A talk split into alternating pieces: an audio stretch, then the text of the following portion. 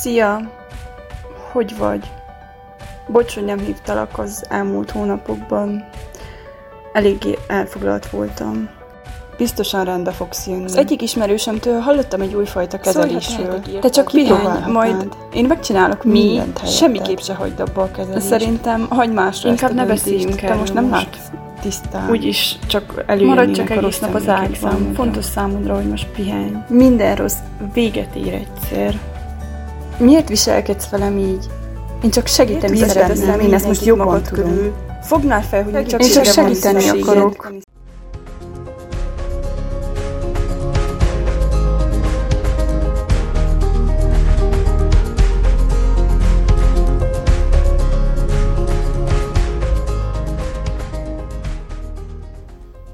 Az előbbiekben betekintést nyerhettünk néhány pillanatra abba a káoszba, amely egy rákos beteg körül uralkodhat a segíteni akarók eredményeképpen.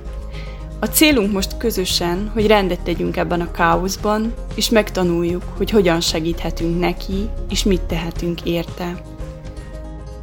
Üdvözlök mindenkit! A nevem Lakatos Tünde, a Bábes Bújai Tudományegyetem mester is pszichológia szakos hallgatója vagyok, és a következőkben a rákos betegek hatékony támogatásáról fogunk beszélgetni, kiemelve, hogy mit tegyünk, és mit ne, amikor ebben a helyzetben találjuk magunkat. Szó lesz arról is, hogy miért fontos a rákos betegek támogatása, és hogy milyen eredményei lehetnek mindennek. Tarts velem! A szakirodalom áttekintése után megpróbáljuk összefoglalni három témakörben a legfontosabb útjelzőket, amelyeket követve a jó irányba terelhetjük a támogatásra való szándékunkat. Az első útjelző a megfelelő kommunikáció. Minden ember különböző, csak úgy, mint minden probléma, amelyel szembe kerül. Éppen ezért nem segíthetnek azok a kijelentések, amelyek minden problémára alkalmasak. Próbáld meg elkerülni az olyan típusú mondatokat, mint a minden rendben lesz, vagy jól leszel. A betegség megélését gyakran úgy írják le, mint egy érzelmi hullámvasútat, rengeteg jó és rengeteg rossz pillanattal.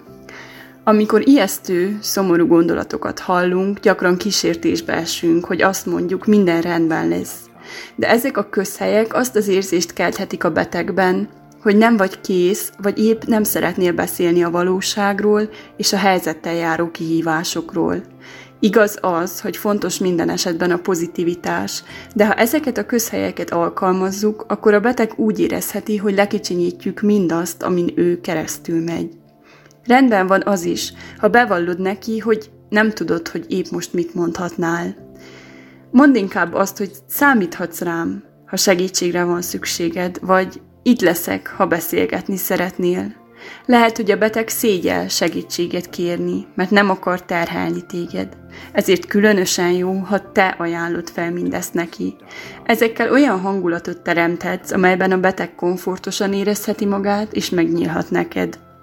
A rákos betegek legtöbbször akkor beszélnek a betegségükről, ha mások kérdeznek róla. Ha teret engedsz neki, hogy ő hozza fel a témát és kezdeményezze a beszélgetést, az ő szabályai szerint alakíthatja azt, és elmondhatja neked azokat a dolgokat, amelyeket korábban másnak nem tudott. Nagyon fontos, hogy hallgass meg mindenféle felvidításra való próbálkozás nélkül. Azzal, hogy ott ülsz mellette, és próbálod megérteni azt, amin keresztül megy, és osztozni érzelmein, talán a legtöbbet segíthetsz. Második útjelzőként a személyre szabott társas támogatást fogalmaztam meg.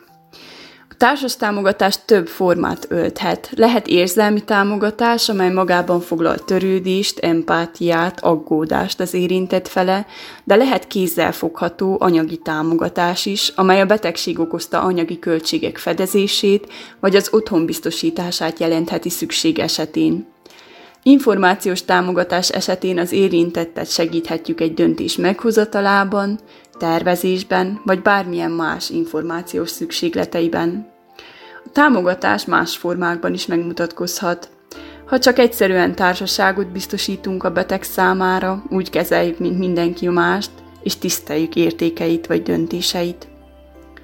A többség számára fontosabb az érzelmi támogatás, de akad olyan is, aki az anyagi vagy információs támogatást részesíti előnyben. A fontos mindenképpen az, hogy a támogatás személyre szabott, páciens központú legyen. Javíthat a beteg életminőségén, ha azt a típusú támogatást kapja, amire szüksége van az egyéni jellemzői alapján. Ne próbálj úgy segíteni, hogy nem veszed őt figyelembe. Lehet, hogy azt a kezelést, ami sokaknak segített, ő nem szeretné kipróbálni, és a támogató csoportba se szeretne menni, csak szeretné, ha egyszerűen meghallgatnák. Figyelj rá, és ne félj a kínos csendtől. Lehet, hogy éppen az lesz, ami majd elvezet addig a pillanatig, amikor megnyílhat neked. Kutatások eredményei alapján egyéni különbségek vannak abban, hogy a betegek a társas támogatás melyik formáját igénylik jobban. Ezek a különbségek lehetnek nembeli, korosztálybeli vagy éppen személyiségbeli különbségek, és amelyik típusú támogatás fontos az egyik betegnek, az kevésbé fontos a másiknak. A támogató gondoskodás például fontosabb az idősebb betegeknek, míg a fiatalabb érintetteknek információs szükségleteik vannak a betegségükkel kapcsolatban, és az instrumentális típusú támogatást igénylik. A szorongóbb típusú személyiségek például inkább társaságra vágynak a támogatás keretein belül.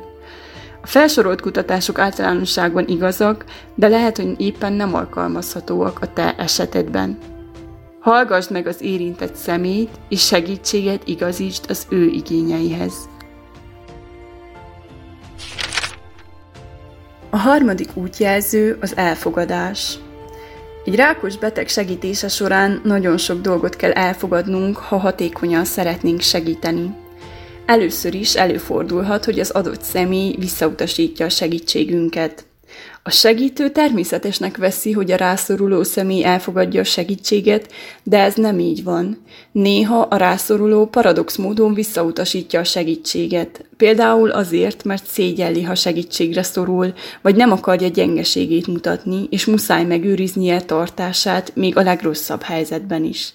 A segítség elfogadását kudarcként fogja fel, és ez nem makadság, lehet az is, hogy a személy dühös, elutasító, ami egy karakterpáncél, amelyet a személy védekezésképpen épít maga köré, és ez a típusú ellenkezés lefejthető. El kell fogadnunk azt is, ha a beteg megváltozik a betegség hatására. A rák nagyon sok változást hoz a beteg életébe érzelmi, lelki és fizikai szinten egyaránt. Attól, hogy változás történik az életében, azt is el kell fogadnunk, hogy a betegsége igényeinek függvényében részt vehet különböző tevékenységekben. Ha jobban van egy kezelés után, kiveheti a részét a mindennapi teendőkből, ami által érezheti, hogy szükség van rá még az életben, és ez pozitív hatással lehet a lelki egészségére. El kell fogadnunk továbbá a beteg döntéseit, és el kell fogadnunk, ha a beteg például úgy dönt, hogy visszautasítja a kezelést. Megkérdezhetjük az okát mindennek, még ha nehéz is végighallgatni a választ. A döntés a kezelés visszautasításáról a betegé, senki másé. Az is rendben van, ha elmondod a betegnek, hogy mit gondolsz erről. Például nem gondoltam erre ebből a szemszögből, de hálás vagyok, amiért megosztottad velem. Vagy bárcsak beszélhetnénk a kezelési lehetőségekről, de támogatom a döntésedet és segíteni fogod neked túl lenni ezen a nehéz időszakon. Amit tehetsz, az az, hogy megbizonyosodsz arról, hogy a beteg tudatában van a lehetőségeinek, és mindezeket tudva utasítja vissza a kezelést. Ezekben az esetekben a legfontosabb elfogadni és tiszteletben tartani a beteg döntéseit. Három útjelzőt soroltunk fel, amelyek listáját folytathatnánk, azonban ha csak ezeket vesszük figyelembe, akkor is jó úton haladunk abba az irányba, hogy segítségünk valóban hatékony legyen, és ne teher a beteg számára.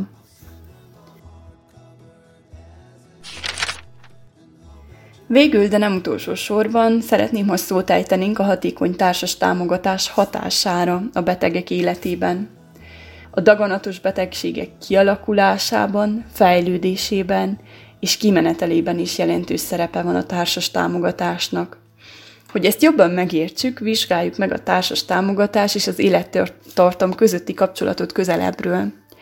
Az immunrendszerünk védi a szervezetünket a vírusoktól, baktériumoktól, és nagyon fontos szerepe van többek között a rák elleni védelemben is. Az immunrendszer bizonyos fehérvérsejteket, limfocitákat tartalmaz, amelyek bizonyos B, C és natural killer sejteket tartalmaznak.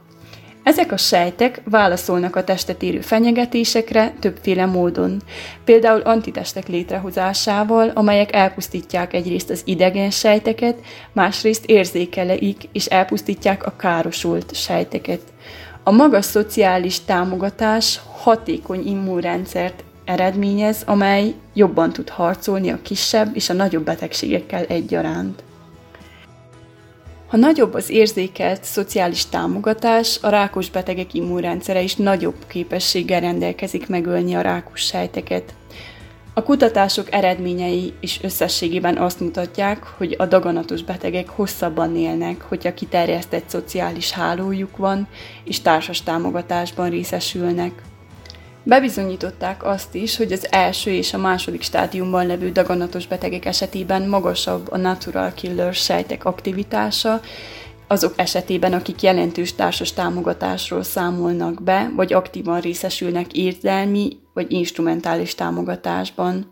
Későbbi vizsgálatokban igazolták azt is, hogy ezeknek a sejteknek az aktivitása jelentős mértékben kapcsolatban volt a tünetmentesség állapotával.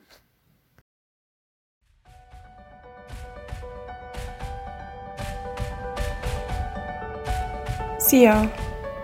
Ne haragudj, miért nem hívtalak az elmúlt hónapokban. Úgy érzem, úgy éreztem, nem tudnék mit mondani. Lenne kedved meginni egy kávét? Nagyon örülnék, ha beszélhetnénk.